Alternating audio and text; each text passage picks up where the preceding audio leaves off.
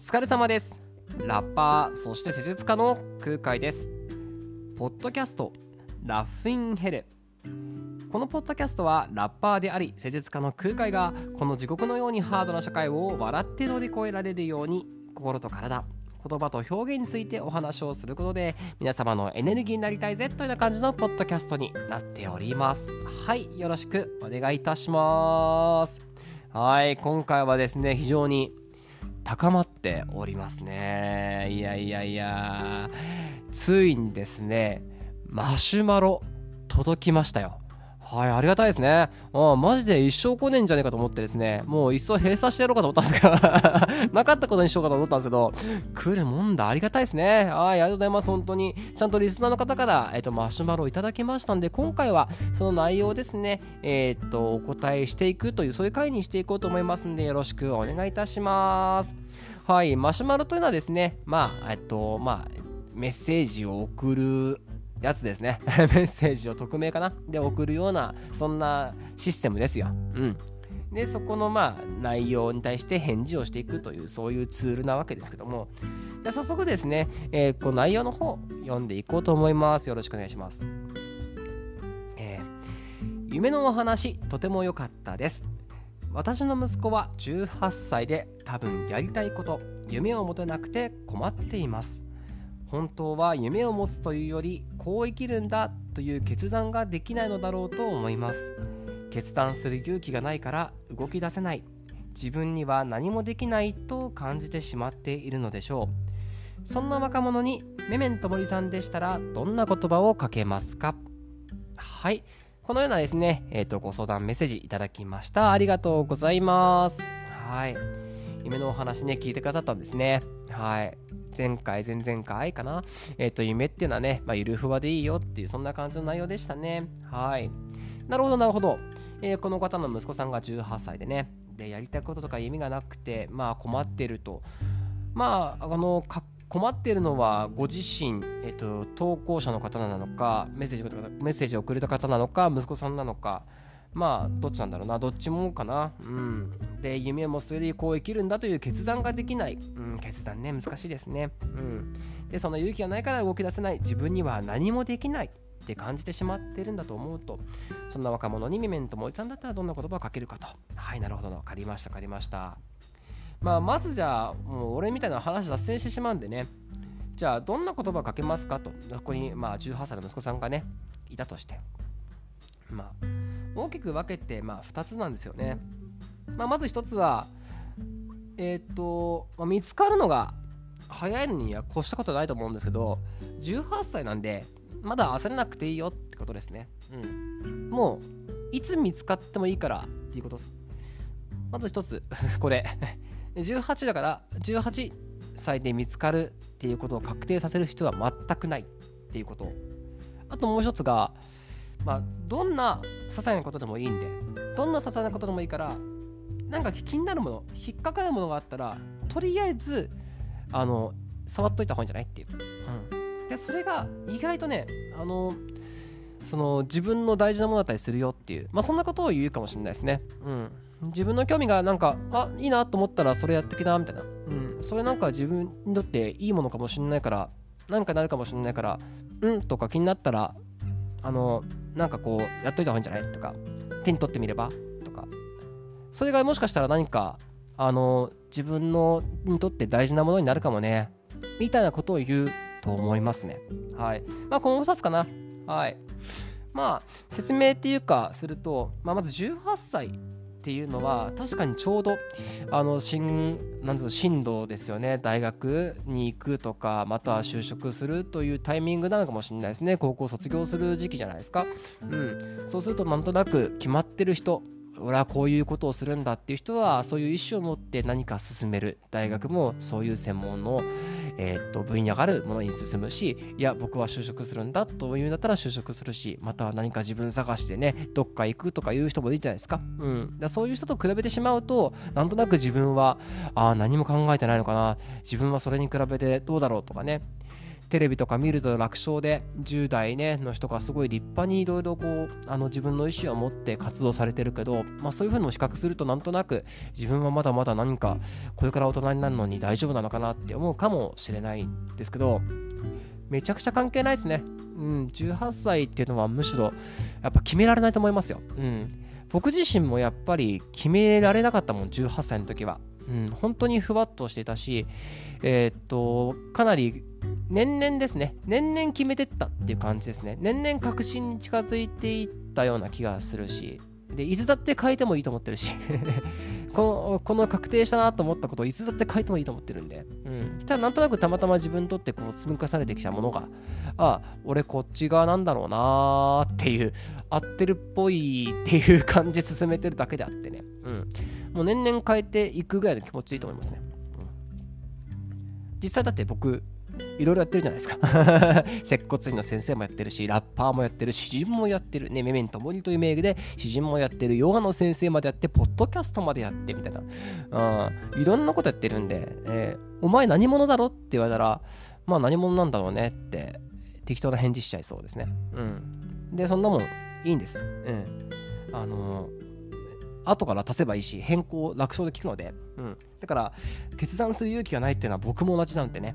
そこそサードアルバムに入っている「長い3度寝」という曲があるんですけどそこで決定恐怖症っていう単語を作って入れてるんですね。決定恐怖症みたいな。あの長い3度寝っていうのはあのなかなか起きられないっていうね。で起きて何か実行しちゃうともうそう一日スタートしちゃうから そうするとなんか、えー、ああ今日は一日ダメだったなってこう後悔をする種になっちゃうじゃないですかうん、あこれやろうと思った時にできなかったとかね、うん、そうすると後悔しちゃうからもう一層起きないっていう。スタートライン立たないっていう選択肢をするっていう、うん。まあ、それって結構大々としてありますよね。なんか今あえて本気出してないだけって言ってこうダラダラしてしまうっていう。まあそういう弱いとこ僕もあるんですよね。うん。だからなかなか決定するって難しいと思うんですけどでもいっそ決定というかなんとなく、あのー、加点法でいいと思うんですね夢なんていうものは。うん。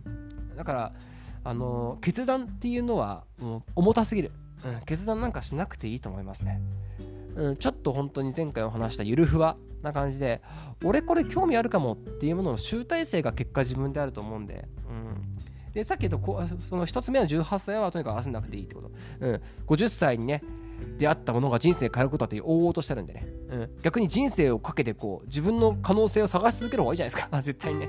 あいつだって変えられるわけですから。でそのたらほとんどの人が流しちゃうんですよね。ほとんどの人が自分の持ってるポテンシャル可能性って見逃しちゃうことがあるんですよ。ほとんどの人はそうだと思う。うん。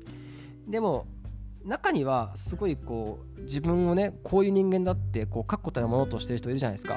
それはなんとなく自分の中にこう訪れてくれた些細なものをに気づけた人だと思うんですよ。あれ俺もしかしてこれ才能あるかもとかね。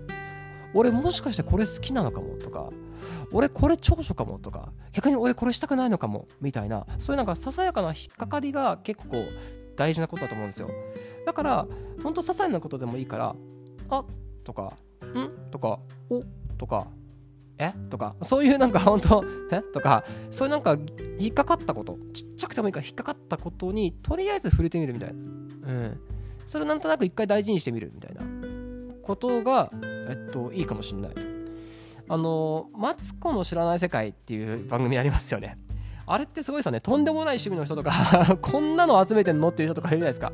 餃子ひたすらなんか詳しい人とか、うん、あとなんだろう、こうこのフィギュアとか、このアイドルのとか、そういうなんか、え、こういうの集めてって何になるんですか？みたいな ことがあるけど、でもそんなね、番組に呼ばれるぐらい何者かになってるわけじゃないですか。立派な。うん。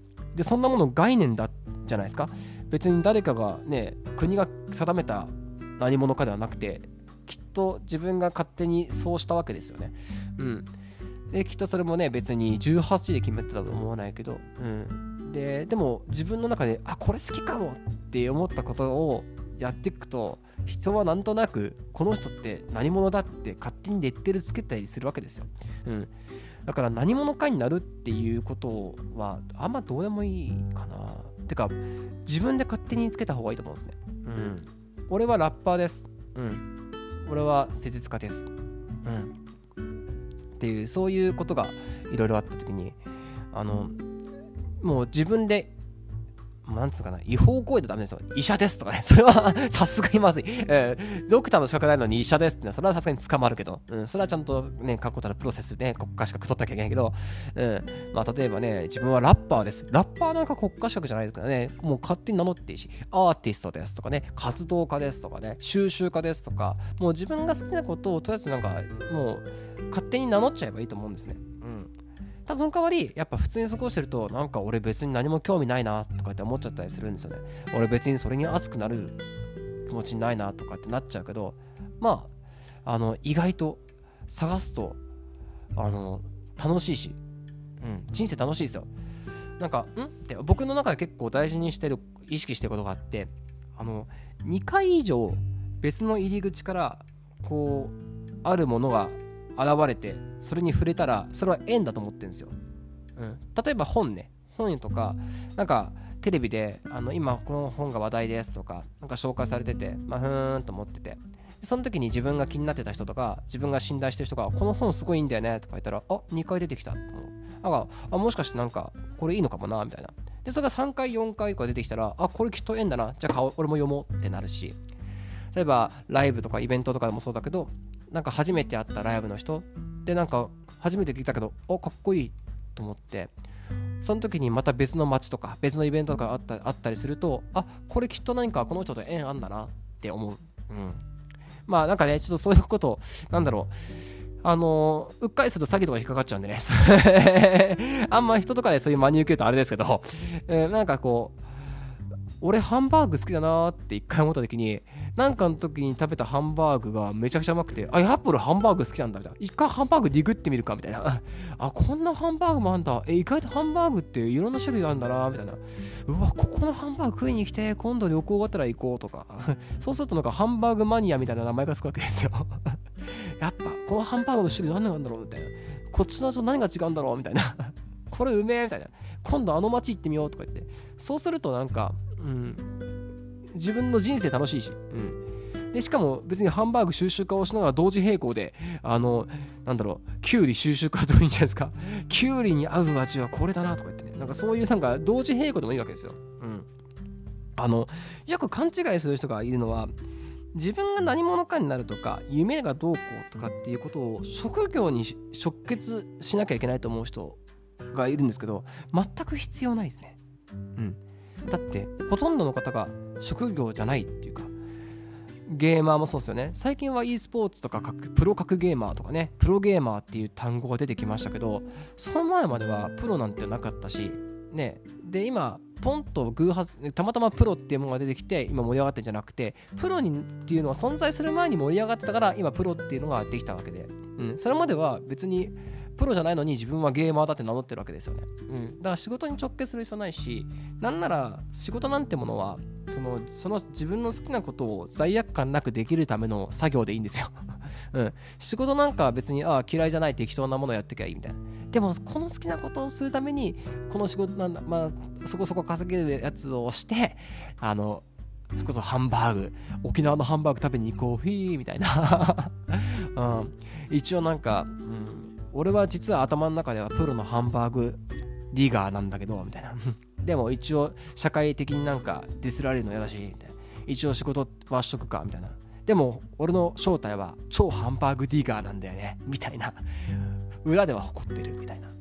うん、別にハンバーグじゃなくてもいいんですけど、まあ何でもいいんですよ、本当に。自分が、あとか、えとか、うんとか、うんとか、おとか思ったものを、あの、大事にしてもらって。まあそういうことですね。はい。アンサーになってました？アンサーになってたのかはい。まあ、なので、まあ、もし、まあ、自分子供ができたりとかね、またその人に会ってね、そういう相談を受けたら、さっき言った、まあ、18歳なんか全然焦んなくていいし、まあ、見つかるの早い早ければね、その分長くさ長く探求できるか楽しいっていうだけであって、まあ、全然焦る必要は全くないよって。うん、でで、いつだって、何歳だって自分は変われるから、もう毎年変わるぐらいのつもりでいいなってその代わりぼーっとしてると本当にただ時間流しちゃうからセンサーをねピンピンピンにして些細でもいいから気になったことは一回触れてみて。でなんか自分の好きなものをなんか試しにちょっと一歩深掘りしてみるっていう。そうするとあの自分に引っかかってるものは他のには引っかかってないことがあるっていう。自分にしか引っかかってないかもしれないんでそしたらなんとなく特別な人間なんじゃないですか、うん、別に分母の数イコールその存在価値ではないと思うんですよね、うん、だから、そういうことですね。何かセンサー感度して何かいいなと思ったらやってみなみたいな。そうすると人生楽しいねって。そういうアドバイスはできますね。はい。答えになっていたでしょうか？大丈夫でしょうか？はい。まあ、引き続きですね、マシュマロこうやっていただけたら、えっ、ー、と、自分なりにですね、一生懸命お答えしますんで、よろしくお願いします。なんか緊張したわ。はい。ねな本当僕なんかね、もうやりたいこといっぱいある人間なんでね、えー、いかようにも、え、ー、と、自分の形をね、メタモルフォーズしながら、うん、ここではメメントモリ、ここでは空海、ここでは先生って感じでね、はい。でも自分の中で根本は繋がっているっていうのはあるのでね、うん、自由に行きましょう。はい。じゃあそんな感じで今回のポッドキャストを終わりにしたいと思います。えっ、ー、と、今ですね、平日ですね、月から金、えー、毎日、月から金の18時にですね、エピソード更新しています。引き続き、マシュバの方、えっ、ー、と、概要欄、説明欄にですね、URL 載せてますので、えどしどしお願いいたします。えっ、と、オンラインヨガのレッスンだったりとか、あと空海のアルバムの方もお願いします。詩の方も頑張ります。はい。どんどん変化して楽しいことをしていきましょう。じゃあねーバイバイまたねー